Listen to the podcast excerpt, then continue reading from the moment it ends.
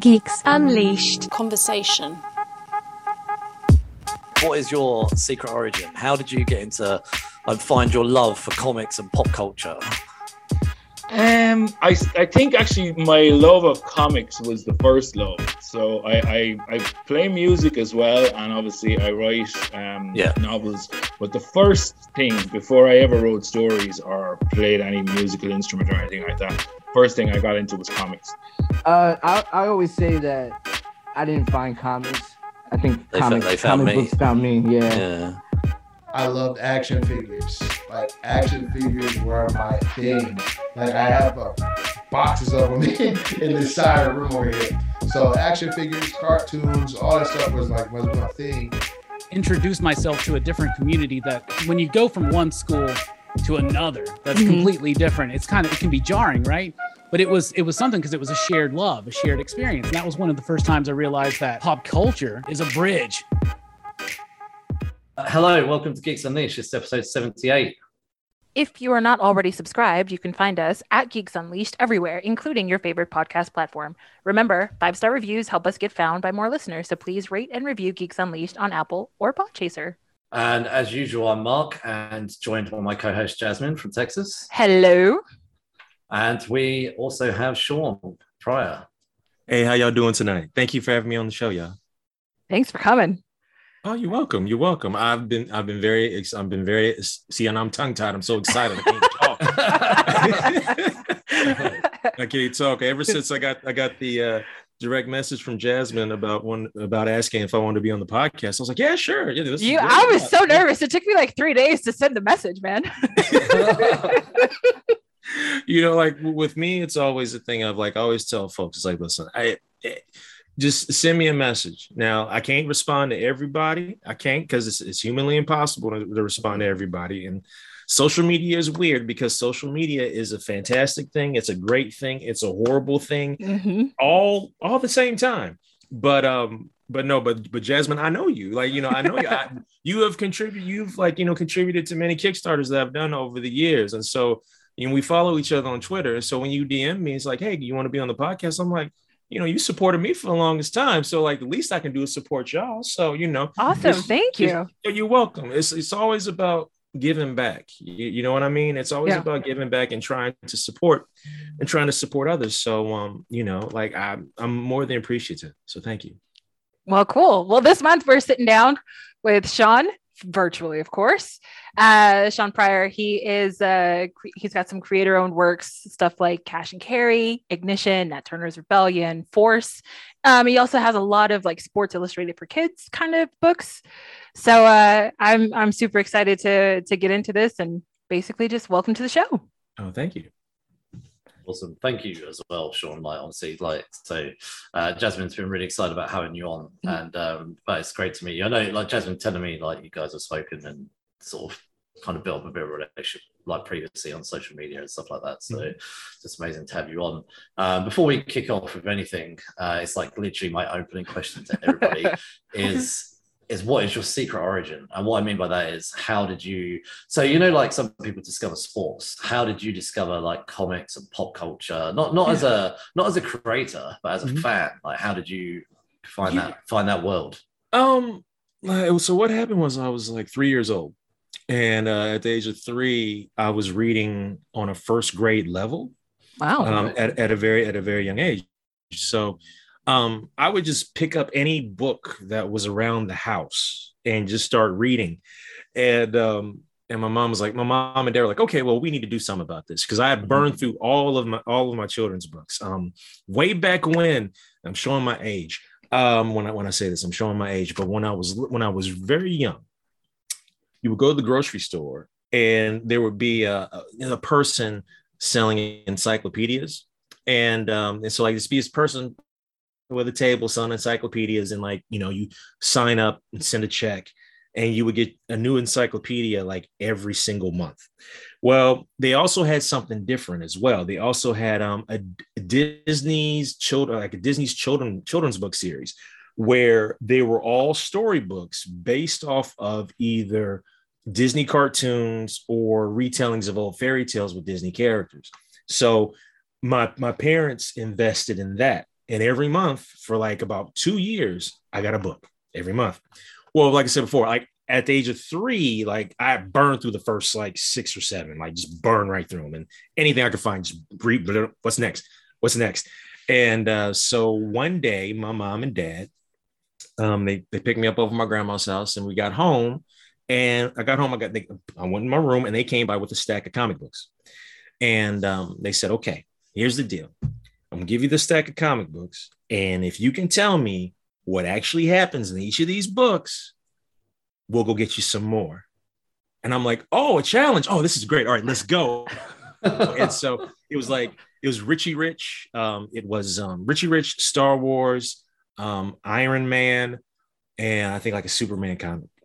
And like, I, and like, and that was like the first time I like outside of like seeing like Charlie Brown and Peanuts and like newspaper strips, Mhm. it was a completely different world, completely different. You know, full color on every page, and all this action and dialogue and like captions and word balloons and thought balloons and all this cool stuff. And like I was like, "Dude, this this is the most amazing thing ever, you know. And so you know, I finished I finished them all like in a day or two, and like I run to my mom, I'm like, when can we get more of these? Like, I told her everything about all of them. She's like, okay, okay, no problem. Calm down. We're gonna go to the convenience store, We'll go to the convenience store, grocery store later this week, and we'll go get you some more.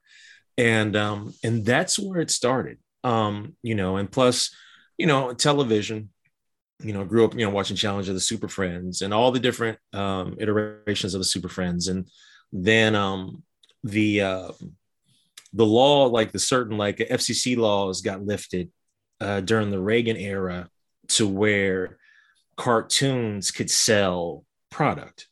So like the trans, so like you get like the, the Hasbro era of Transformers, GI Yeah. Joe, and stuff like that. You also in the early '80s had a bunch of anime, early a bunch of anime being trans, like uh, being redubbed and packaged and sent over to the United States for syndication. So I was watching, you know, Voltron, um, you know, both the Lion Force and the Vehicle Force, and then um, watching uh, Tranzor Z, which was I think Mazinger Z um, overseas, and like that stuff, like really blew, really blew my mind because like I love mecha and robots, and like I was like, okay, like uh, we we can have this, and watching um, Battle of the Planets, uh, aka uh, Gatchaman, um, Oh, you know and now it's funny there are some things that we all watch that like that we watched when we was kids like oh man it's the greatest thing ever and you go back and you watch it now and you're like ooh Yes. Oh, that, that, that did not age well Yes. but like some, Yeah. some things you'll let slide because like you know what no this this puts me in a good place so i'm going to let it slide battle of the planets is not one of those things like i tried to rewatch battle of the planets like two weeks ago and like i'm like why did sandy frank chop this up? Why do we have this american animation in the midst of this anim- you know anime animation?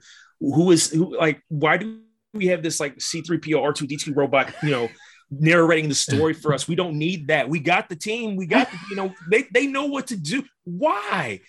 And it and like i couldn't do it Sometimes it's hard to go back now that you have like a more critical eye. You look at stuff and you're like, "Who? How did this get made? This is trash." Right, right, right. And I was just like, yo, just let me just go ahead and get this Gatchaman box set out.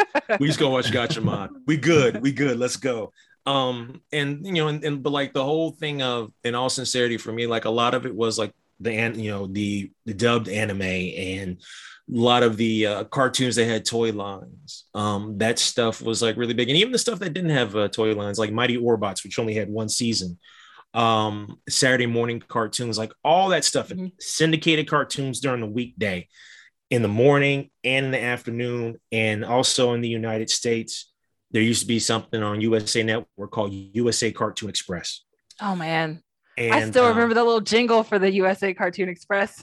yes it, it, it was the best because like it was it would come on like in the morning but it also come on in the evening from like Mhm. either five to seven or from six to seven. And so like you know one day you might be watching some yogi bear huckleberry hound. Next day you might be watching the roman holidays. The next day you might be watching Dynomutt the day like, and it was just always this constant it was just like all these old cartoons but like they were new to me. Mhm. And like you know because like because that's when i learned oh hanna-barbera took the flintstones template and just redid it like 15 times Mhm. you know, because I was like Roman holidays. I was like, this is just the Flintstones in Greece. What? Mom, change the channel. Let's change the channel. Let's watch. Let's watch Sanford and Son. I don't want to watch this this evening. You know, or like you know, or like they did the same with Scooby Doo. You know, so like you would have like Devlin, Clue Club, um, Funky Phantom, Captain Caveman. Like everybody sol- solving mysteries. You, you know, I'm like there should be no crime because Hanna Barbera made 30 cartoons of folks solving mysteries. Like Matlock didn't have anything on like all of the on all of the Hanna Barbera uh, mystery series. So yeah, but like that's the stuff that really got me into um, comics and pop culture and the movies too. You know, like I was big Star Wars fan as a kid, still a big Star Wars fan now. Um, Star Wars, Ghostbusters, anything science fiction based. Um, You know, throw me throw an animated movie in front of me as a child. Yes, I'm watching it. You know, no matter how bad it is. And I see, and I saw some bad ones. Oh, that, they were they were rife back then. I mean, they were just everywhere. Yes, yes. hey, if if they can make a trading card, um, a coloring book, Mhm. um, a toy, uh, anything, put on that screen. Okay, that's fine. We're done here. Yeah. All right, let's go. So yes, but those but those were some of the things. Yes. Uh, that's like, pretty cool. I was going to say that a lot of those animations that you referred to, like I know, um, I can remember as a kid, like Captain Caveman and stuff like that. Just like, yeah, I remember those. I, I forget about them now as you move on, but like, uh, yeah. So, so a lot of those things I remember watching myself. So, Mm-hmm. um, it's just really interesting to hear. Um, Yeah, we went got- back. got We you watched in. the original He-Man uh, series again the, recently, fil- and the that, that film, was the film. well. No, we watched the film, but we also watched a couple of episodes. Oh of yeah, it. yeah, the and it was yeah, kind yeah, of yeah. like oh wow uh the only good thing i remember was at the very end of the episode they had those like special messages to like hey kids so today we talked about this and what this really means is it's like i don't remember messages at the cartoons after the cartoons were done when i was a kid Oh yeah, oh yeah. You, you always get the PS, PSAs because like, see, here's the educational part of the show. Mm-hmm. This is this is how they get the government off their butt. So Ah. it's like, oh, we were, we learned a lesson today, and that lesson is blah blah blah. Like, so they would do that at like with GI Joe cartoons. They would have PSAs. Uh, He Man would have PSAs. Mhm. Um, not all of them, but like it was just enough to get the government off your ass. You know, Oh, I didn't know that's what that was about. Me Like, neither. Oh yeah, because see, it, it- well, because the thing is, you're also looking at they're also, you know, they're also parental groups that are like, okay, these are just 30 minute toy commercials. Mhm. And so it's because like once those laws got lifted into where yes, you could have a cartoon that literally is selling a toy. Um, because there's a period of time like like a lot of the cartoons were terrible, like in like the 60s and 70s. There were a lot of really bad cartoons. And I'm not saying because they couldn't sell toys is the reason why they were so bad, but they were just bad. Um, but um, you know, like the 80s changed television, change it changed, definitely changed animation. But um, but like in a lot, a lot of times you have parental groups saying, okay, this stuff is just violence for violence sake and just selling toys. So a way to curb that is here's the PSA. And like with filmation, filmation, filmation with He-Man and almost every cartoon that they made, you know, there's a lot of animation shortcuts. Now, granted, they were one of the few studios that was actually in the United States. Mhm. Um, you know, because like a lot of animation studios, they would just send a majority of the work overseas back then. Um, but but if filmation was all like all their work, I think with the exception of the time they worked on Zorro, Zorro with the to- with the Toei company, um, that was like I think the only time that they ever worked outside the United States. But um, but everything they did was in house in America. And so they would like do also do like a lot of shortcuts and they would reuse footage. They, they, they would reuse like animation cells. So if you go back and watch a lot of those He-Man episodes and you see He-Man doing like this, you start to see where the familiar motions are being reused over and over again. You can see where they inverse a cell. So instead of He-Man punching to the right, he's punching to the left, but it's the same cell frames Mhm. you know like they did a lot of that stuff and they did a lot of shortcuts or they would or to waste not to waste time but to uh, fill time. When you would go to your next scene you see like okay here's your background.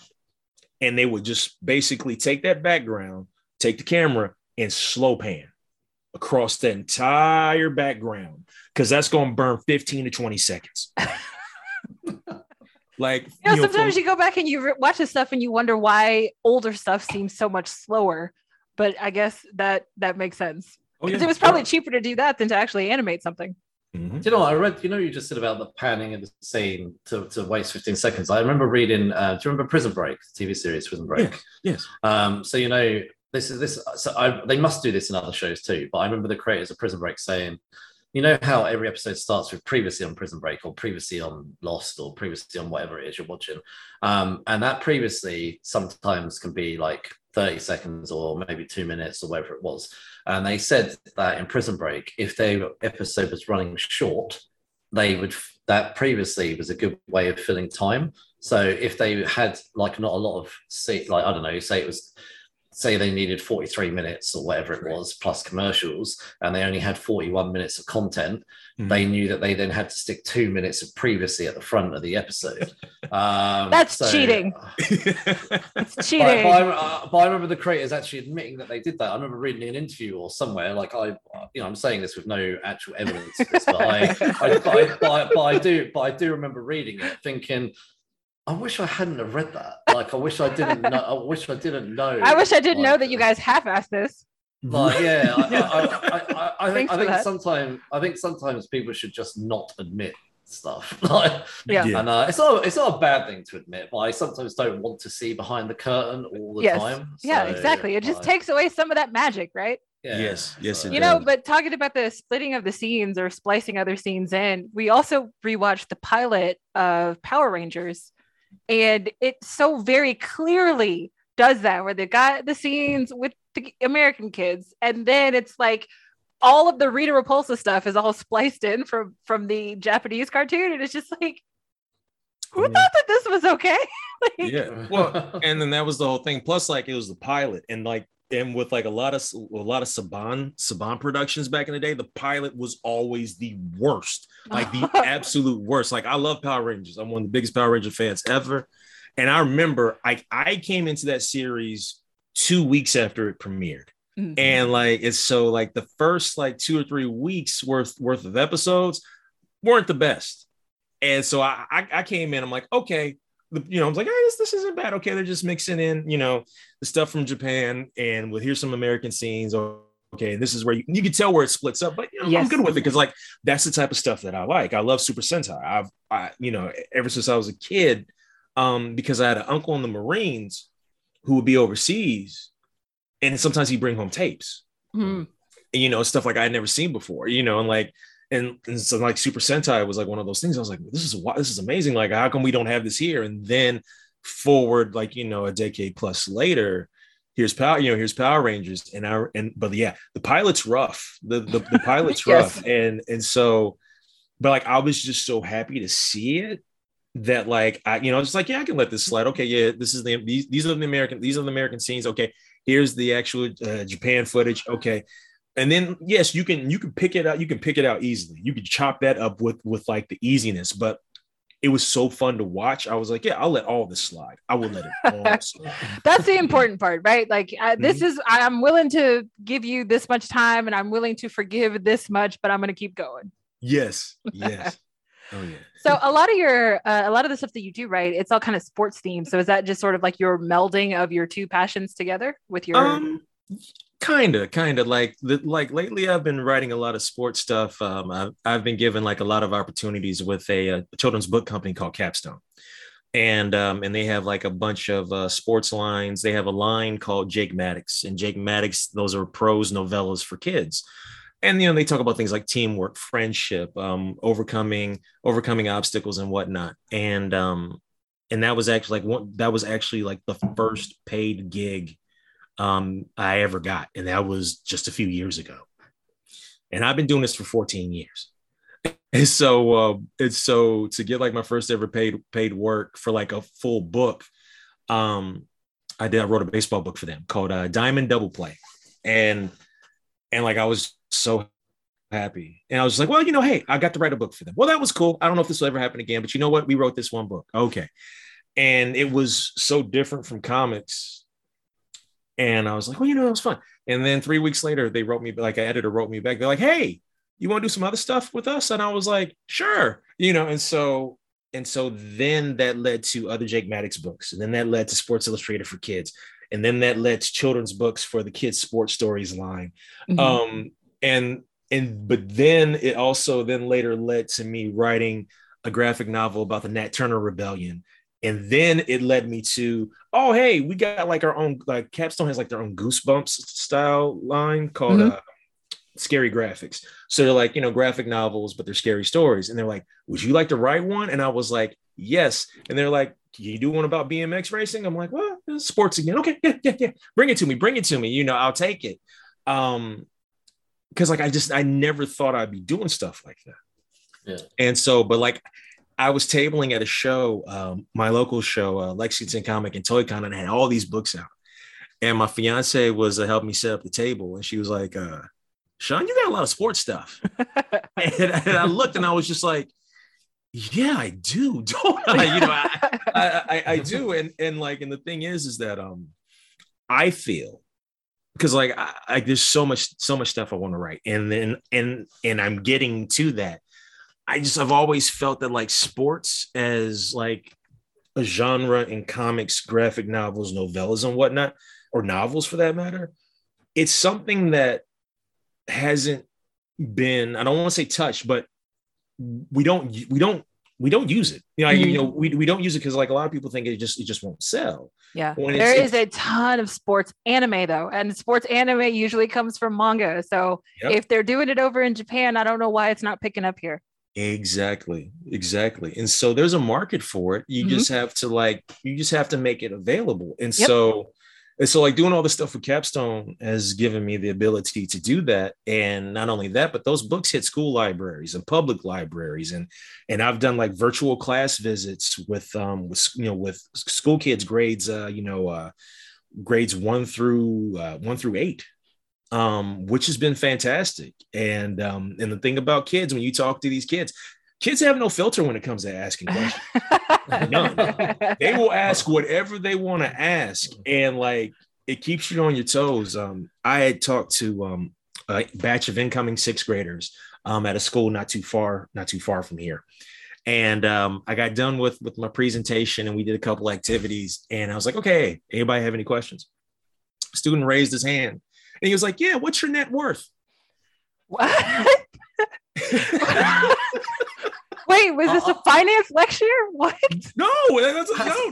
What was the But- age? What was the age? So what was the age? Of the So- It's like they're six- 12, I think. Yeah, Six. they're probably Oh, like around okay. 12, 12 years old. Yes. I'm Around 12 impressed. That's, do you know what though? Like, I mean, nosiness aside, I'm impressed by the question. Like, like, like that a 12 year old would know or even think of what net worth is. Yeah, so But yeah, but see, but that comes from like this is the TikTok YouTube generation. mm, Where everybody you- has their 15 minutes. Yep, everybody's got yeah. their 15 minutes, and also a, l- there are a decent number of people that are actually being able to monetize, you know, their videos and make money. Mhm. And so kids see that, you know, like kids, you know, kids see like the unboxing videos and how there are popular people that, you know, very popular people that have built a career just from opening things and making money. And they see that. And so now they can be like, oh, hey, what the, well, how much does this career pay? How much does this career pay? And so, but when he asked me that, I was like, excuse me, you know, and so, you know, I was like, well, I'm still new in the writing world, even though I've been doing this for a very long time. But I will say that this year has been good. Um, I, I was like, it's not great, but I was like, it's been good, and I still have a full time job. It doesn't mean that you, it doesn't mean that you can't write, you know, as a career and that be your only career. I was like, I'm a few years away from that, but right now I'm doing okay, mm. you know. And But I'm not so, about to uh, bust out no W 2s and show you and sit down and Oh, go no. through this stuff with you, man. No, I ain't got time for that. You know, like look, I I- you know, look, I owe taxes. Like I, I ain't got time. but um, but like I, I do like writing sports stuff. But like uh, you know, but I still like there's the desire to write science fiction is still there. The desire to write drama is still there, and like those are things that I'm planning to get to very soon. Um, my very first book deal, I got my very first book deal this year, um, Mhm. and it's a graphic novel that I'm working on with artist Courtney Hahn, who I've known for over a decade, and and they're immensely talented. And we're doing we're doing a basketball graphic novel called um, Fast Break, and it's for it's for middle readers, and it's about a co-ed basketball league. And and it's it's going to be a blast. It's an absolute blast. And once again, it's sports themed, Mhm. but it's something nobody else is doing around here. Yeah. And um and I think it's going I think it's going to be something that, that that can be very special. That's awesome. Yeah, I remember when you first posted about getting that that book deal. So that's a that's a big congratulations again on getting that one Thank- in the thank so pipeline. Congratulations. Yes, thank you, thank you. I still got well as of as of this recording, I still got to finish that manuscript. So I, I better get a move on with that. So, Yes. yeah. um, you recently wrote uh, an RPG for the band uh, Angels and Airways. I'd just love to hear more about that as well.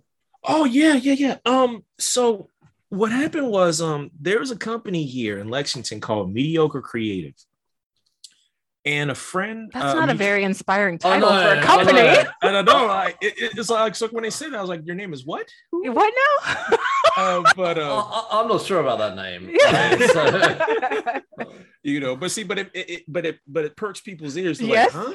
Uh-huh. You know, so like it does kind of work. I'm like, you know. but um a mutual friend um reached out to them and then reached out to me and said well you know there's this uh company they're looking for right they're looking for a writer right now and uh uh, for a project and i was like well i'll, I'll take a phone call it's no problem so um i, I talked um, with a gentleman who's who, uh, for mediocre creative whose name is also sean. And he said well we work with another company and we make games. And what we do is we create a story. And after we create that story we figure out okay how do we turn this into a game? And like you know so then we'll have a we'll have a box. And it'll be full of like you know trinkets and like fake newspaper articles magazine clipping you know newspaper clippings Wow. magazine stuff and you know like links to websites and all this other stuff and um so it's like a little game in the box and i was like well that's really cool and they were like how would you feel about writing this you know writing a story um, about aliens and stuff, and like you know, and um, and you know, extraterrestrials and and people being kidnapped and all this other stuff, and I, or abducted. And I was like, oh, some X Files stuff, really? I, I get to write, I get to write an X Files style story. Like, yeah, yeah, yeah. And and this is before they they they could tell me who who you know who the band was. This is before they could tell me it was Angels and Airwaves. And so I was like, yeah, I mean, I'm more than interested. And so a couple weeks later, uh, they called me back and they were just like, yeah, um, you know, name your price. Um, we need 10,000 words. Um, it's for angels and airwaves. And I was like, excuse me? I was like, this is for this is this is for angels and airwaves, like a like a like like a like real the band band. Yeah. band band, like a, a real ass band band. And they're like, yeah. They were like, here are their concepts. Like they literally had a Dropbox full of concepts. And I was like, they're like, use these concepts to build this story. And I was just like, oh, this this is real now. Oh, oh, oh, oh, okay, let's go. You know, and so Yeah. um, and so I, I wrote the story. And then from there, you know, like they would come and they would come back after we did the first draft. They would come back and say, "Hey, can you make a couple of changes?" Made those changes, and then after that, they, you know, they took that story and I said, "Just do whatever you want to do with it," and to build that game. And the game came out a couple of weeks ago, and they sent me a box. They sent me like a box of them, and um, Did you do an unboxing? Uh, no, no, I didn't do an unboxing. No, no, I, I did not do an unboxing. But Not on TikTok. no, not on TikTok, not, not on not on the Instagram, no Instagram story, no Snapchats, not yet. But um, but like it's awesome. Like all these, like you have box full of clues, and you're trying to figure out, like you know, um, you're trying to figure out this mystery, and um, and like in and Angels and Airwaves even announced it during a concert, um, in Cincinnati, Ohio, and I was just like, wow, like you know, they now they actually announced this game, and so so so like that that and that's something I've never done before. I've never like written anything for a game company before, and um and like it was a fantastic experience, and I, and I hope to get I hope I hope to be able to do something like that again. That's awesome. I- I- that is awesome. Like I like it's I love that I love seeing your reaction to it all as well. Like you know, like Angels and Airwaves, like really, like oh, for real, like you know, Right. and um, I can imagine though, like um, you know, I'm not a writer like yourself, but like I can imagine though, like the level, you know, because you said, you know, earlier, like your levels of success, you know, like full time writer, I'm aware, you know, several stepping stones, you know, and we know that getting into any industry writing, like of a creative type, is is difficult. The, the Yes. there's entry level, there's different level, there's different entry levels based on, you know, we know that there's nepotism, for instance, you know, gets you in a little bit higher. You know, if you're mm-hmm. Steven Spielberg's son, you're probably gonna go in a little bit higher. But obviously, when you've got when you don't have that necessary, I, I don't know if he even has a son. I was just grabbing a name. Uh, um, but like, but you know, there's different. I mean, we know Clint Eastwood's got a whole bunch of stuff that he might not have earned, but that's a whole different story. but but yeah, so but there's different levels of entry. But it's just like really cool. Like I love seeing your excitement there. Like Angels and Airways, I like for real. Like you know, and that but that must be like just so gratifying as a creator to be like, okay, like this is another for me another stepping stone in in building my career and my portfolio and stuff like that. Like so, just yeah, congrats to you is what I'm saying. Like you know, Thank you. um, before I move on from that question, though, like I actually piqued my interest on your the fact that you knew who they were, like your music interests. Like, what do you Mhm. listen to? I'll listen a little bit of everything. Um, I listen to. Um, I'm still like a big fan of like 80s and 90s R&B, like because that's what I grew up with. But like, you know, um, I'll still listen to, like stuff like I actually um, a couple of weeks ago, my fiance and I we went to. There's a like a folk band called Camp C A A M P. Um, My fiance loves them, and uh, they were on tour, and they're like, "Listen, the only way you get in is if you're vaccinated." So bring you know, so if you ain't vaccinated, you ain't coming up in here, and you better wear a mask too. And I was like, oh, okay, we can go.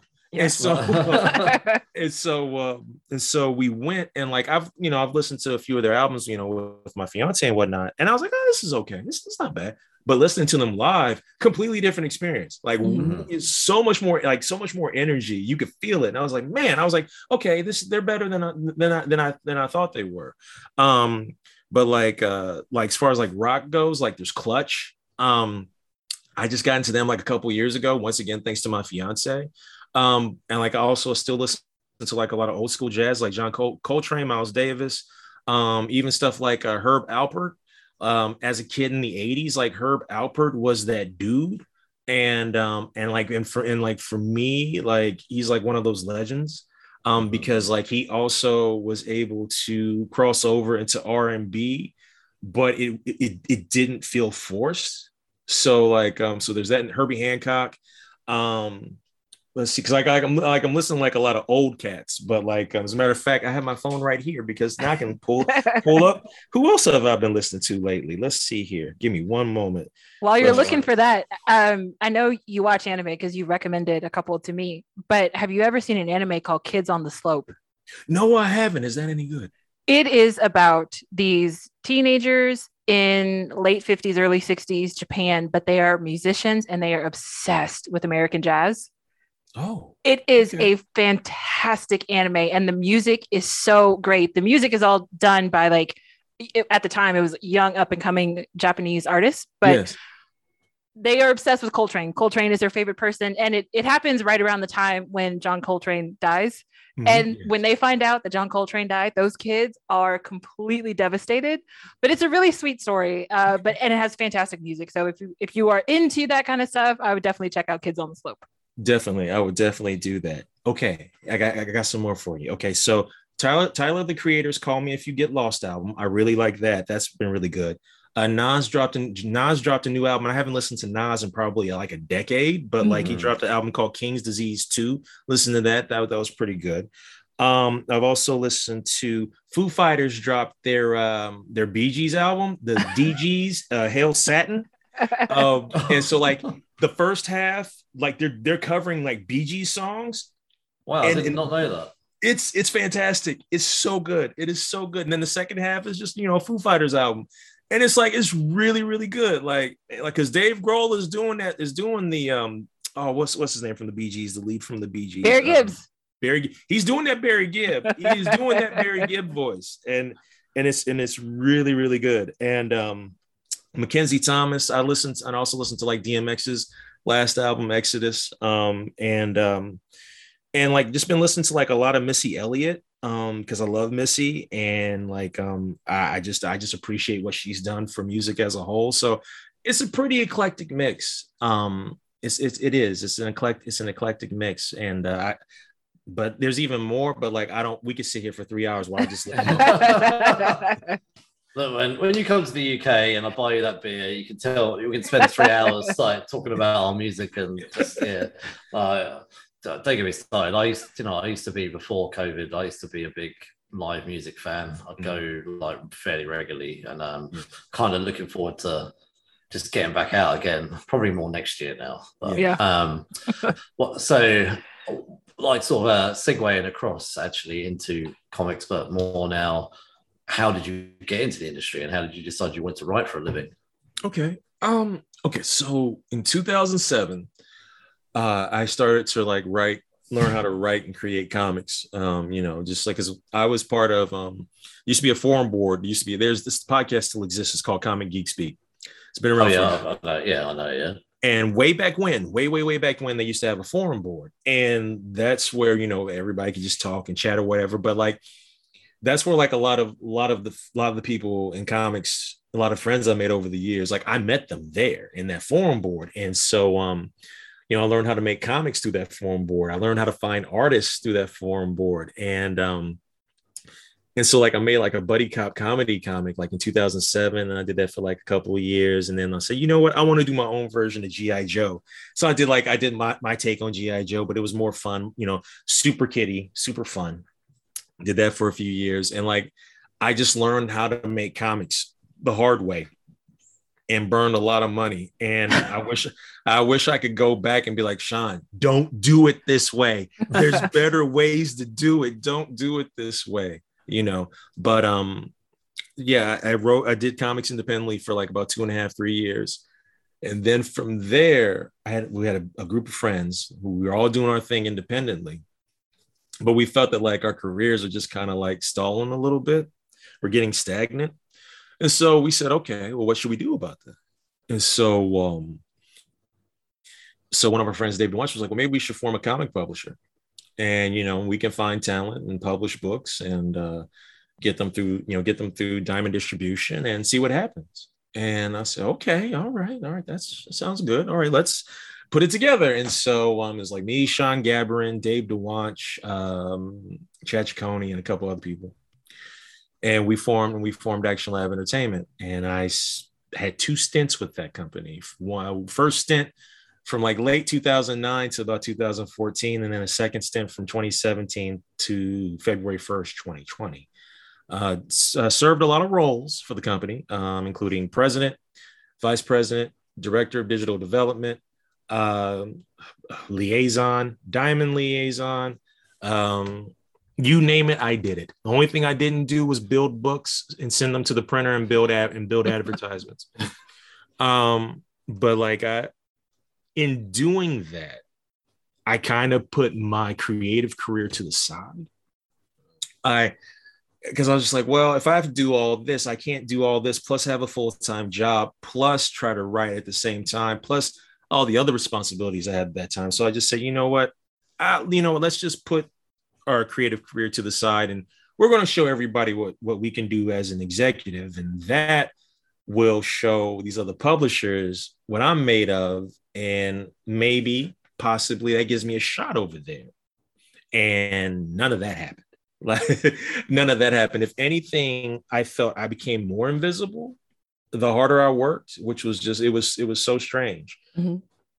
Um, and so like as m- thankful as I am that I learned a lot about the comic book business in my two stints there. Um, at the same time, like I I wish the business was better. Um, you know, because it's also during a period of time where like I was trying to I tried to explain this to like a friend of mine a few weeks ago. My first my first stint at Action Lab when I was president for like a couple of years, like I was the only black executive in comics, period. The only one. Mhm. And and so when you're trying to when you go into these conventions and you're trying to talk to other publishers, other professionals, you know, that are also executives or presidents or directors or editors and whatnot. They're all looking like a lot of them would look at me as if I came from like Neptune. you know, because I don't look like them. I'm younger than them. And like I'm eager and I'm ready to go, but I don't fit their narrative.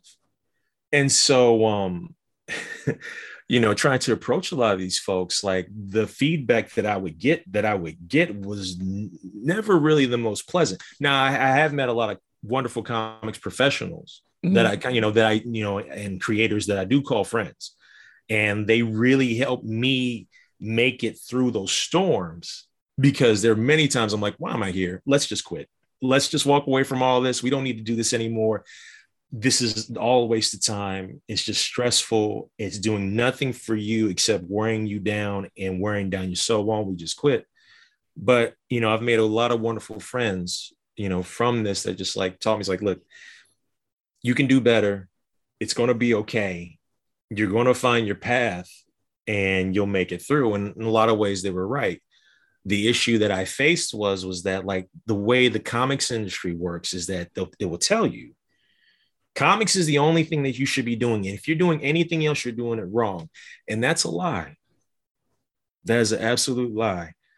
I have the way I the way I do things now by doing work for hire for a company like Capstone to now having a literary agent, which then opened up a door for for me and Courtney to get a book deal for a graphic novel with a book company that has a graphic novel line.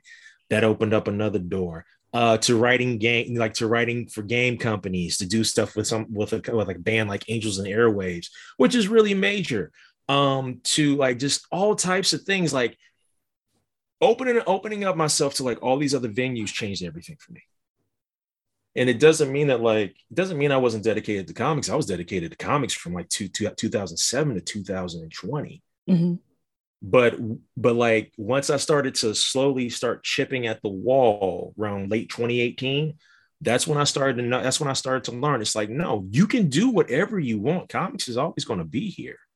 And you can still make them and i do you know? And so um you know i still do I, I do kickstarters and and you know and i'm trying to find a home for ignition and um and whatnot. And so and you know now like i'm at this point to where yes i can pitch projects for the book publishers that are looking for graphic novels and also looking for like YA prose and children's books. But I can also now, there are a few comic book publishers which I do trust. And I'm like, okay, hey, you, I can go pitch there and go pitch stuff that I feel works better in the comic book market as well and in the trade market. So opening up and diversifying my palette is one of the best things that's ever happened to me. And I wish, once again, it's the other thing, if I could go back in time and just tell myself that, you know, yeah, it is what it is. I'm, I'm happy with where I'm at right now. I'm blessed, but um, it's a lesson well learned, and and I try to sh- to tell people, everyone I know that.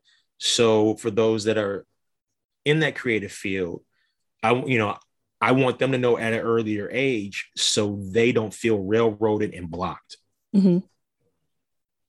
So with when you left Action Lab versus the kind of the way that things are set up now with Action Lab, how different is that vision from when you started it to when you left the final time in 2020? Um, from when I started, like from when I started from from where, where it ended is is it's like night and day, and there's no shade to whoever's left there. There's, there's no shade, you know, whatsoever. It's like it was one of those things where there were things that I could do, but even I only had so much power. You know what I mean? And um, and so and so like I just had like, but the thing is like I'm always eager. I'm always ready to make change. I'm al- you know, always try to like do the best and help everyone. In a lot of ways, I mean, I tried. I tried, you know, and and sometimes I was able to convince the higher ups, hey, we need to take a chance on this book. We need to take a chance on this. We need to do something different. So why don't we try to publish this?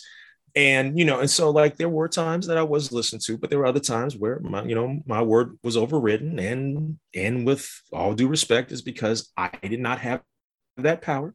And and that's what it is what it is what it is i i know that a lot of folks are going through it with them right now i've seen it I, you know i've i've seen i've seen the links i've seen the newspaper clip i mean the newspaper i'm showing my age. I've seen the web clippings and uh and you know i've seen i've seen like the websites and the news articles and, and whatnot and like i hope that you know, that the creators are able to be able to get what they need and everybody can, you know, can amblic amblic I can never say amicable. See, I just said it, even though I, I hope everybody's able to work out what they need to get worked out. You know, Mhm. I just I just know during my time there, I sincerely tried to do my best to help as as many people as I could, even during the days where that job was so thankless.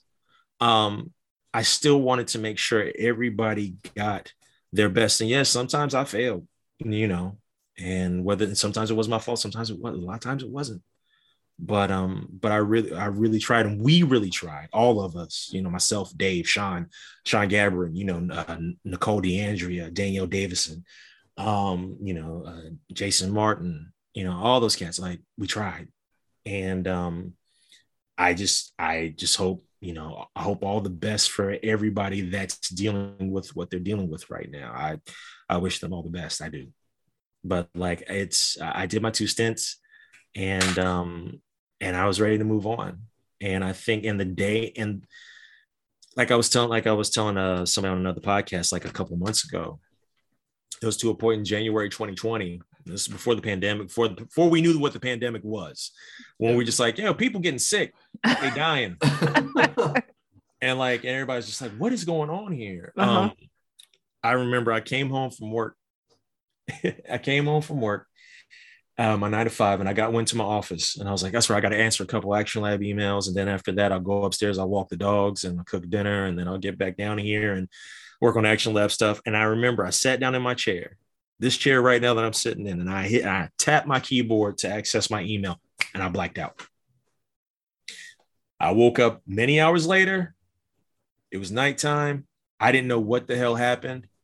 And I was just like, yeah, that's a sign. I was like, that's a sign. I was like, I think it's time to walk away. Yikes. That's a scary, that's scary. Yeah.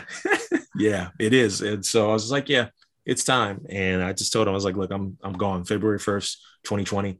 I wish y'all the best. I do. I can't do this anymore. Not if it's going to sit there and make you pass out every time you think about responding to some emails. That's, Yeah. yeah. Yeah. So I actually found your work through Action Lab because I, uh, one of the books that you guys had was Princeless.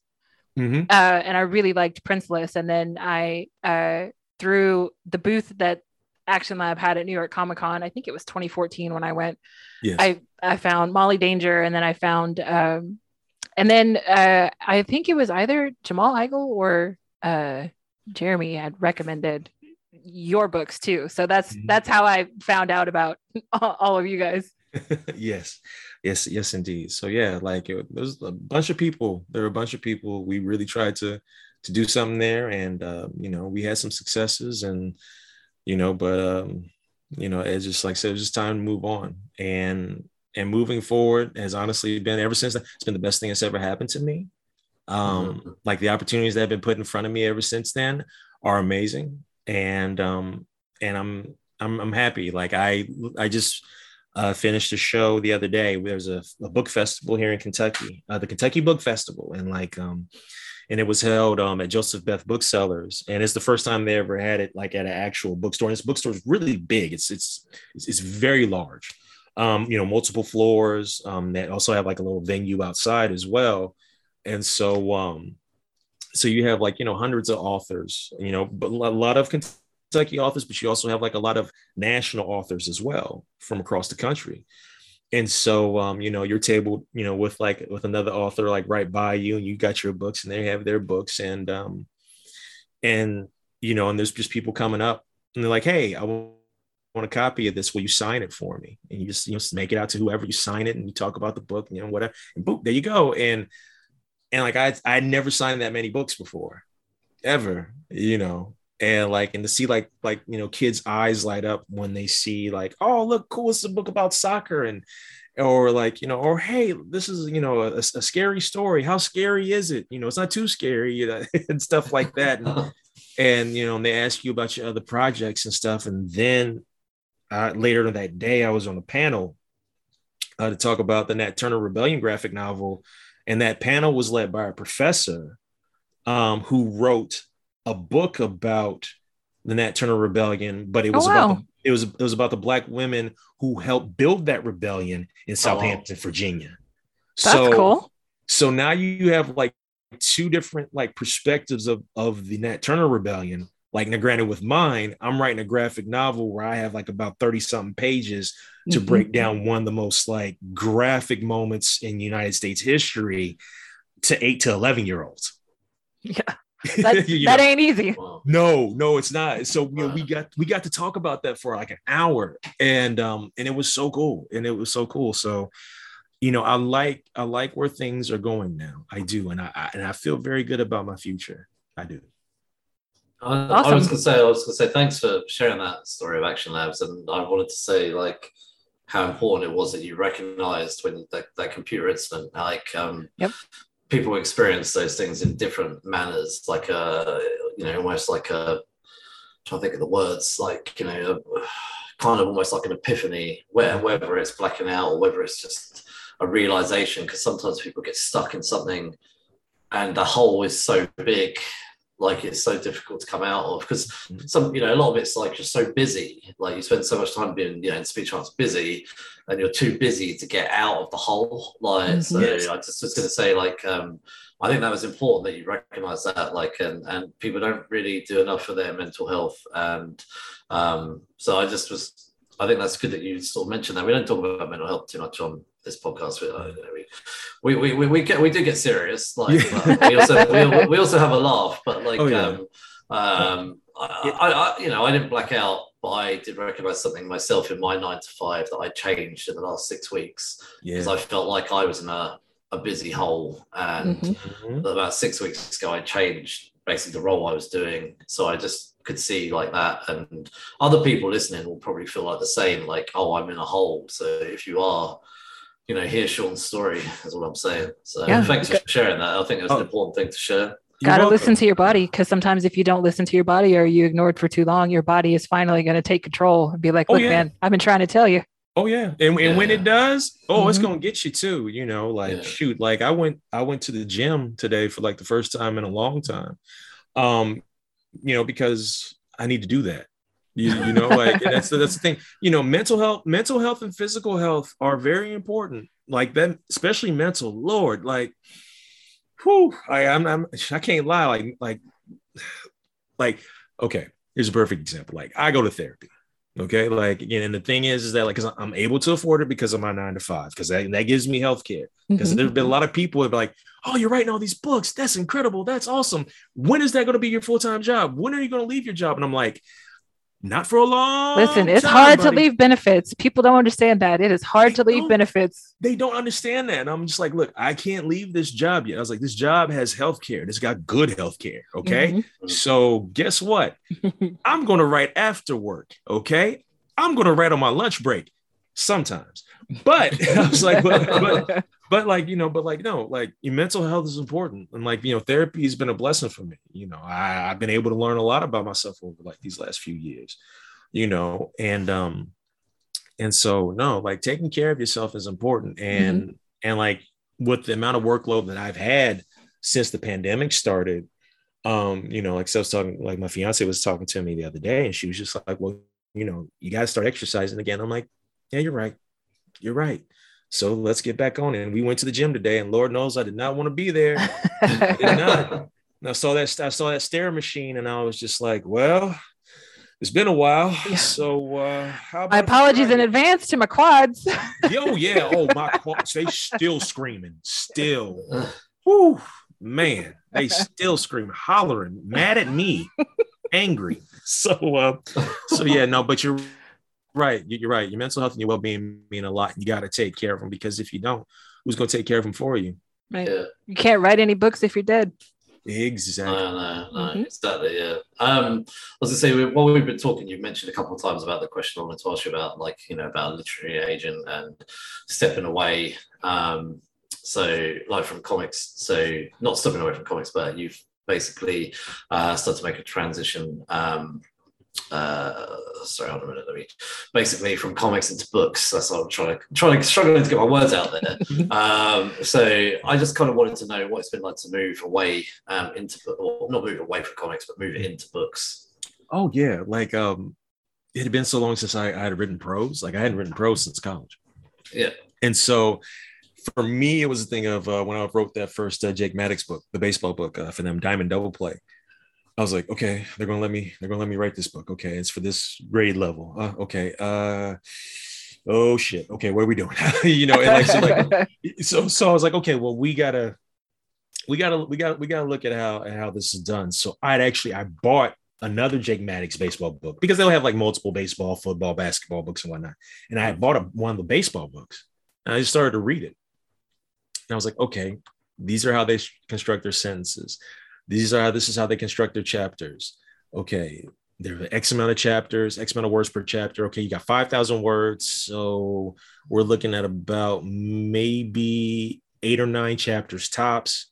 Um, you know, make sure like when, when you're doing this, your word level has to stay at a certain point because remember your audience Mhm. and see that was and that was the thing that like i had to i had to learn just like with comics i had to learn when i'm doing a comic who's my audience you know yes i'm i'm doing this for me because i want to share the story with the world but like if somebody asks well who's the audience for this Yeah, but yeah, Cash and Carry can't have like Matlock dialogue. right right exactly Yeah.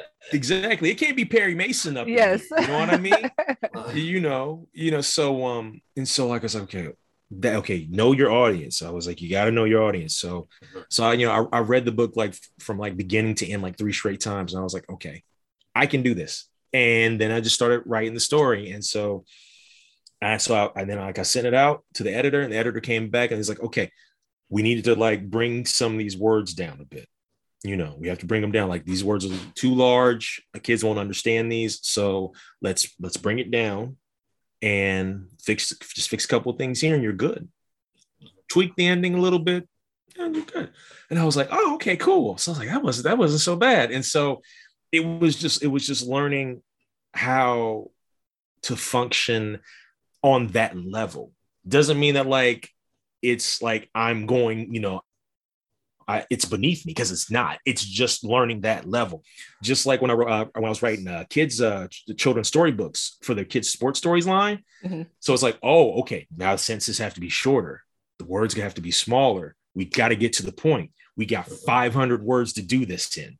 We got to tell this story, which technically has like three or four chapters. We got 500 words. So you got to be quick, concise, to the point Mhm. and uh, that that took me a while to learn too and um and and then um like earlier this year um capstone offered me a um, what they call a high a high low reader series and what they mean by that is is that these are the types of books where it's kids of all ages you're trying to get them to enjoy reading so like you know it's once again it's short sentences you're not using the most eloquent, largest words on the t- table, but it just helps them to quickly learn and quickly read. And it also has spot illustrations. And so uh, they were like, "Well, we want to do a superhero series," and um, and like you know, but it has to involve uh, gaming. And I was like, "Oh, okay. So you mean like?" So I was like, "You mean like a superhero, like a teen, like a teenage superhero that like, um, you know, he has like some type of special power, and like he fights uh, villains like in the video game universe and on Earth. And they were like, yeah, that'd be great.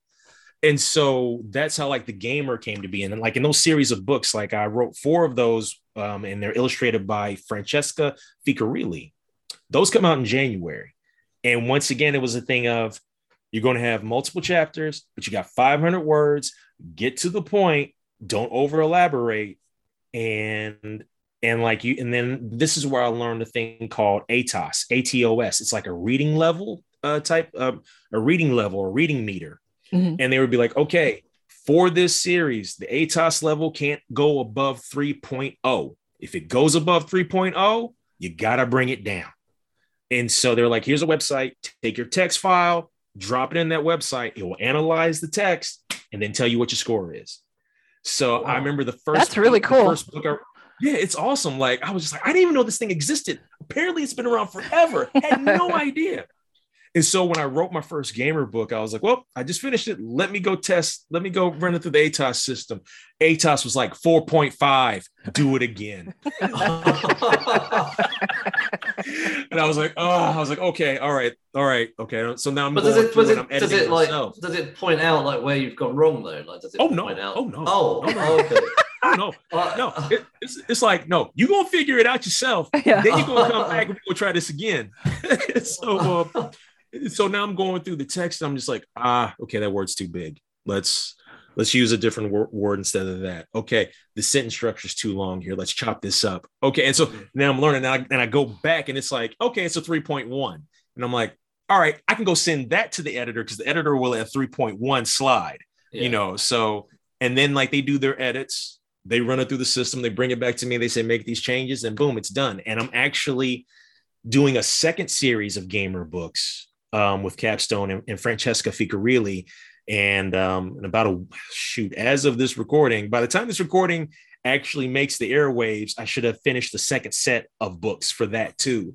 Um but they're a lot of fun. And like um it's really cool because like it was m- my way of being able to do a super sentai slash metal heroes uh style superhero and it's a 13 year old black kid by the name of tyler Mhm. uh, who has like this like wrist device and he'll say like gamer transform and like he turns and like he's got this really cool outfit that has the aesthetics of a Nintendo Switch. It's got those Nintendo Switch colors. So you got that red, Oh, the wow. black, the black lining, and you know, a little bit of blue and stuff like that. And he's got like a power sword and he's got a cool car. And you just it's it's just a lot of fun. It's just fun stories. And um But it also sounds like you're can't- having fun with them. Yes, yes, I am. Yeah. Yes, I am.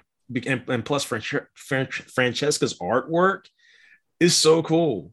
It is, it is, it is so cool, and um, and to be able to do something like that has been a blast. And the fact that, that they're letting me do a second wave of them is is even better. So um, I can't wait for people to see them. It's going to be a lot of fun. That's really cool. So since you're talking about fast cars and fun things, this is uh, one of my copies of Ignition. Uh, so you do have a Kickstarter, Ignition number three, which is going to be like your final entry for the Ignition series. So give us all of the details on what you got going on with the Ignition Kickstarter. okay here's the deal okay if you go to um, go to kickstarter you can go type ignition in the search header or i believe if you go to ignitioncomic.com it'll shoot you straight to the kickstarter and um, this is for the third issue of the miniseries this is the final issue it's 56 pages it, this is the end um, we're going to find out whether uh, former race car, uh, disgruntled and former race car driver Jamel Reed is going to be able to transport Spencer, uh, a gentleman by the name of Spencer Avery and his mysterious cargo to Las Vegas um, before time is up. Um, and right now they're being chased by bad guys. Um, you're going to find, you know, you still need to find out where Spencer Avery comes from and what's so important about this package uh, that he's carrying. And um, it's going to be an action packed blast. And um, it's, being able to work with Kelly Guillory, Jenna Lynn Wright, and now uh, Christina Pogue, who is the is the colorist for issue three. Uh, she's assisting on colors. Um, it's it's just been so awesome because I've never done anything like this before. Like the whole thing about Ignition was one of the reasons why Ignition was made. This was during a period of time where um, there used to be uh, when she was on ESPN, uh, Jemele Hill. Mhm. When Jemele Hill was on ESPN, you know, and they they wrongfully ran her out. Yep, they did it And- dirty. They did her dirty, and ESPN was on this really strange shift at the time. Personally, they're still on a strange shift, but that's that's a whole another story for another time. Anyway, but like when they ran her out, like I was just thinking about, well, how about if we take that that story, you know, that what's going on with that, can we turn that into something else? So I said, well, you know what? Let's let's let's use racing. Let's use racing. I was like, Shawn, what are the things that you enjoy? Oh, I like racing. Do I watch it a lot? No, but I still like it. I like Fast and Furious movies. And I also like the, and I also like the Transporter. So I was like, why don't we make, why don't we take that and mesh that all together and let's make something wild? I was like, okay, cool, bet. So I got with Jenna Lynn Wright and I was, was like, let's make this story together. And so you have a race car driver by the name of Jamel Reed. And Jamel Reed um, wins like the biggest race of her career. And in the biggest moment, moment of her life, at right at that moment, Mhm. biggest moment of her life, once she receives that trophy, everything falls apart. Yep. She Which is my favorite scene in this entire series so far, by the way. It really is. Thank you, thank you. And um, you know, so she loses. She's she gets kicked out of the racing league. She's banned for life. You know, like she loses all of her endorsement deals. Her husband divorces her, gets custody of the child, gets custody of their child. Um, just like all these bad things happen, and and so, to, in order to make ends meet, yeah, she has like this. Uh, she teaches at this little, you know, mechanical school, like you know, mechanical racing school. It's very small, you know, size of a garage essentially. But in order to make ends meet, she does transporter jobs on the low, and she ends up taking a job from a gentleman by the name of Spencer Avery, who has a client by the name of Mr. Wolf, who lives out in Las Vegas, that needs, you know, a package taken from Dayton, Ohio to Las Vegas It's a long drive. you know, within X amount of hours, non-stop. We can't got time to stop. We got to go, go, go. And so, um, you know, and so Jamel's like, well, you can just fly. You know, it's just easier. And Spencer's like, nope, can't fly, can't do that, can't do it. Sorry, got, got to drive. And and he just puts like a wad of money right in Jamel's face. Now, granted, also right now at this time, Jamel needs money to pay her lawyer so she can fight for the custody of her son. So it's just like, well, I need this money. I don't know what I'm getting into, but let's go. And that's when that's when things really pick up and just go haywire. And I I love the story. I love working with this team. Kelly is awesome. I I've been wanting to work with Kelly Guillory. I've been wanting to work with Kelly Guillory for years. And um and we found a project I think that was perfect for all of us. And and her artwork is awesome and and being able to also do like a bunch of variant covers with like all types of cool artists all doing their own take and like with the final issue you know with the variant covers i said well let's do something different. Let's do uh, you know homage covers and tribute covers. So you know the covers that have nothing to do with the story at all but like oh here's a tribute to um uh i always forget this gentleman's name i always say incorrectly like taiko sato the creator of golgo 13 and it's a it's a golgo 13 cover essentially with the characters from ignition or uh, Okay, that's the cover uh, I speed want. yes. There's a speed racer cover as well. Uh chris jones uh chris jones did this like a speed racer tribute cover with the two main characters from ignition. Uh ebony ebony metal did the uh taiko sato uh gogo 13 cover. Um jamie noguchi did like a super sentai tokusatsu tribute cover um you know and then um kelly guillory did this gorgeous gorgeous uh, cover um which we just call queen and it's absolutely gorgeous. And um, and like, but we also have covers by Ray Anthony Height, uh, Marthias Wade. Um, we also have reprints for issues one and two because you can still get the first two issues. Um, they're reprints, and so covers from Melissa uh, Cap- Capri Capriglione and uh, Alexander Reese. Like it's it's great. Like I have had so much fun uh, putting all this together. Um, yes, there the fulfillment whew, that's a lot, but it's worth it. And in trying to raise eight thousand dollars for this big issue, I, I really hope that we can hit our goal. And uh, I'm going to be stressing until about December twelfth, and it's going to be worth it though. I'm I'm excited to see how the story ends. Not gonna lie. Thank you. So. Thank you so much. Thank you. No, I I, I want everybody to be able to see how this story ends. So I need this fully funded, you know. So um, so yes, and um, and if we hit our goal, fantastic. And if we get if we surpass and get to like about eleven thousand dollars, everybody that uh, orders a print copy will also receive um, th- the art of ignition book, which will be basically a uh, I guess I'm bad at math. Uh, 20, 50, like about 100 something page book, and it's just all the it's all the penciled and ink pages of ignition. It's just the raw art.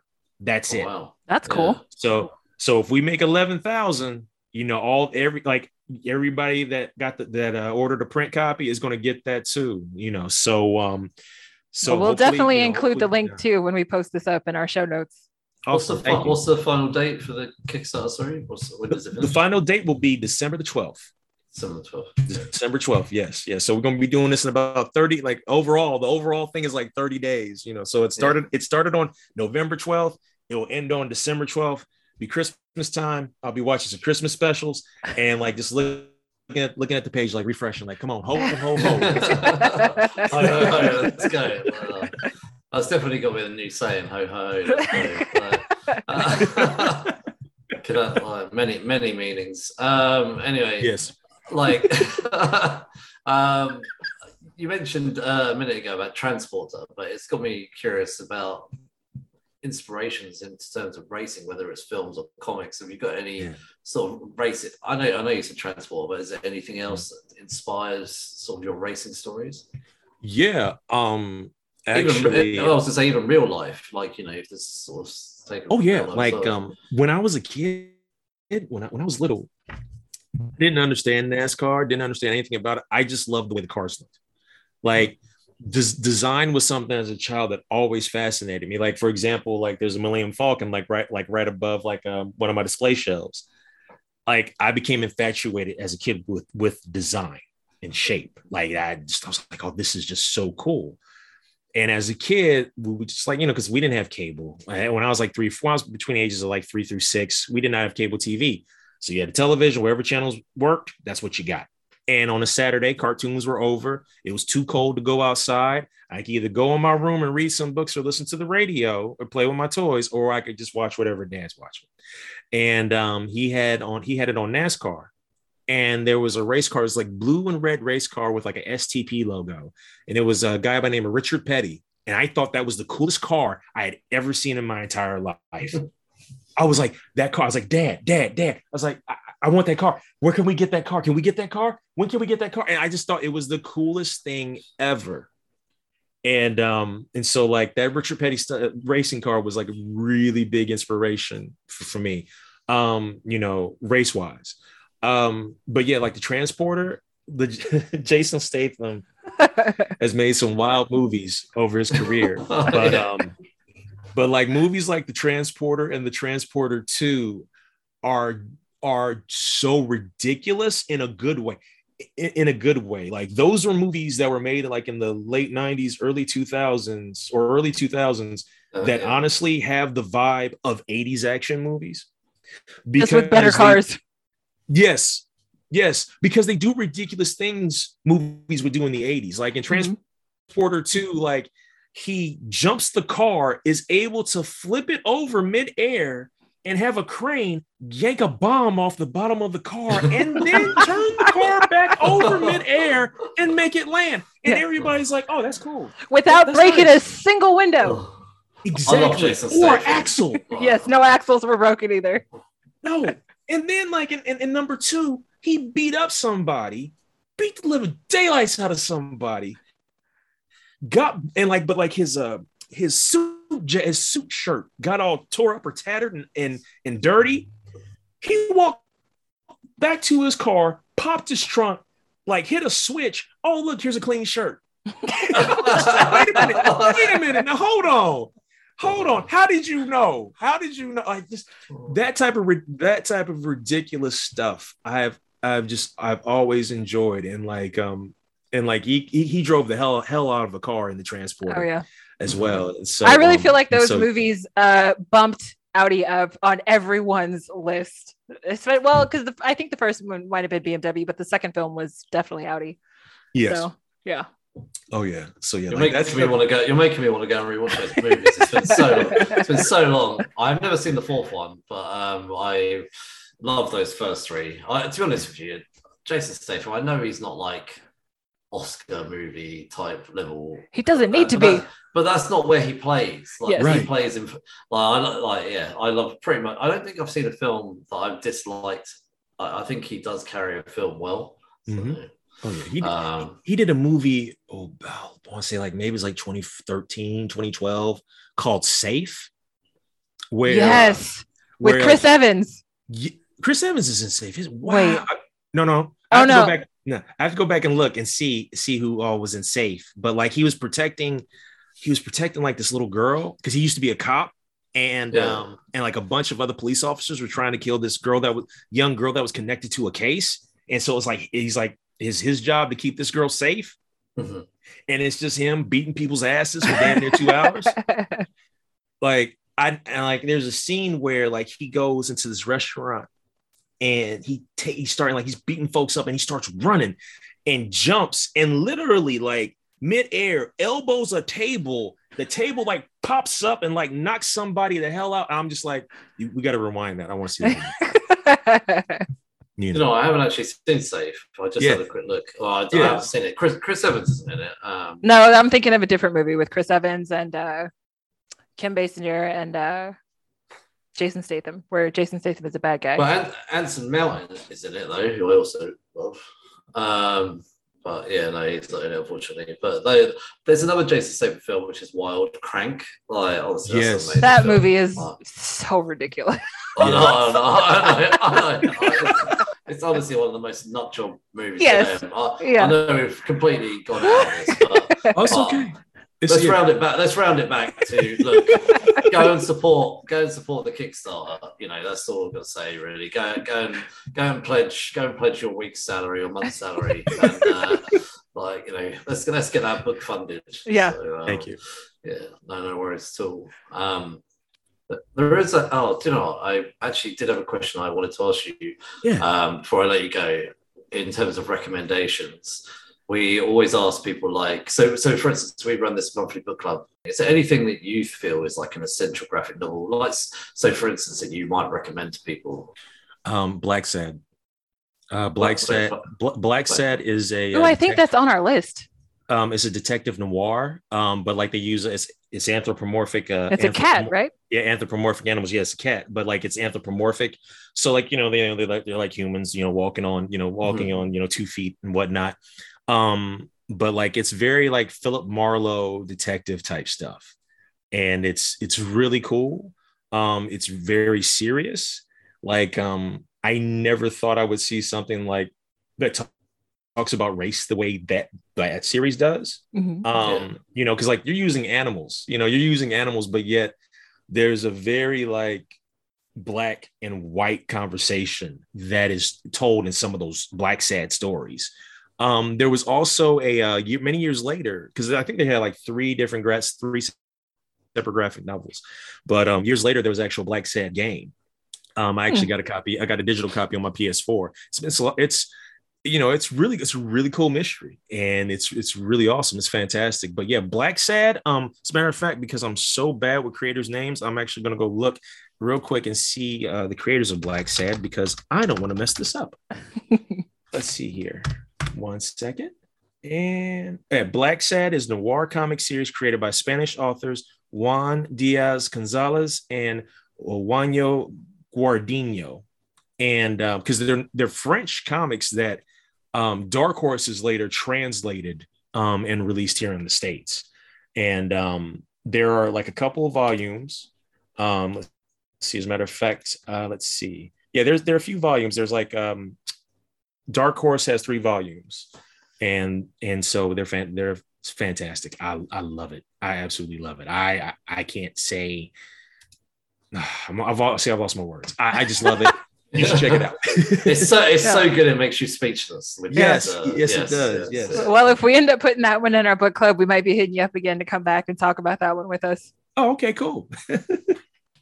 just want to say thanks for your time. I really appreciate you jumping on for like this month's conversation. It's been really great. I've actually just really enjoyed listening to you. You- You're so full of enthusiasm. Like, honestly, we should we should bottle that stuff up. So, uh, um, okay, so for our next episode, we'll be, be reviewing Halloween uh, in December uh, by reviewing the latest Ghostbusters entry, Ghostbusters Afterlife. And don't forget, we did start a second podcast series where we tackle some of the most essential graphic novels of all time. Our 12th Late to the Party Book Club episode was Fables, Volume 1. And for our next book club, we are going to be returning to the world of Scott Pilgrim and reviewing Scott Pilgrim's Precious Little Life, Volume 2. Um, where can people find you online, Shawn? Like where where where are you on like Yeah, social media? You can find me on Twitter at um, Shawn S H A W N uh, R P R Y O R at Shawn R Pryor on Twitter, on Instagram at the Shawn P Show. Um, and also my website is shawnpryor.com and it will and, and, and on that website it will tell you um click on books and show you all the books I've either written or collaborated on or or what's coming soon. So those are the best places uh, to find me. We are just Geeks and Niche everywhere, so please give us a follow, etc., on Instagram, Facebook, and Twitter. And you can get this podcast wherever you get your podcast Google, Podbean, Apple, Spotify. We are everywhere. So please give us a five star review and tell your geeky friends. Yes. Uh, yes. Thank you very much for listening. And thank you very much, Shawn, for joining us. Yes, thank you Appreciate so much, Shawn. This was a lot of fun. You are more than welcome. Thank you. I appreciate y'all's time. Um, I can't I can't say thanks enough. And and even like the little homie Winston that I have right here, little homie Winston says thank you as well. You know, so uh, so yeah, so thank you, y'all. I appreciate y'all. No All right. Good journey. Good journey.